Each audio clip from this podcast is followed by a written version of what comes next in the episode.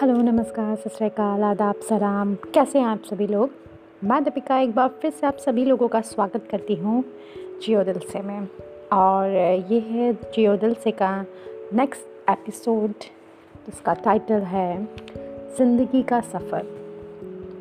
तो चलिए आज बात करते हैं इसी ज़िंदगी के सफ़र के बारे में। तो कुछ ऐसी है मेरी कविता, ज़िंदगी का सफ़र यूँ ही रूटते मनाते हुए गुजर जाएगा। कुछ साथ रह जाएगा तो कुछ पीछे छूट जाएगा।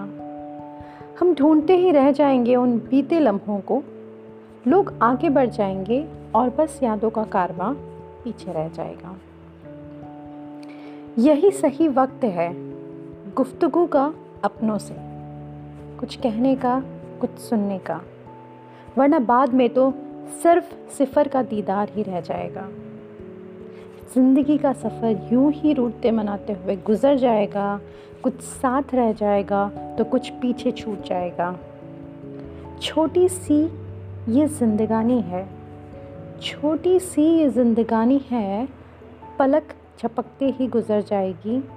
हम अफसोस से करते रह जाएँगे और कई कहानियाँ अतीत में दफन हो जाएँगी। बिल्कुल सही बात है और ये आज का ही सिनेरियो है जो अभी चल रहा है। और इस पूरी सिचुएशंस में रहने के बाद, इसको देखने के बाद, समझने के बाद हमें लगता है कि हाँ लाइफ में कौन सी चीज़ें कैसे आएँगी वो हमें पता नहीं है। लाइफ बहुत अनप्रडिक्टेबल तरीके से हमारे साथ सामने आती है। बहुत सारे इंसिडेंट्स होते हैं जो हमें पता नहीं होता है कल को हमारे सामने किस तरीके से आने वाले हैं।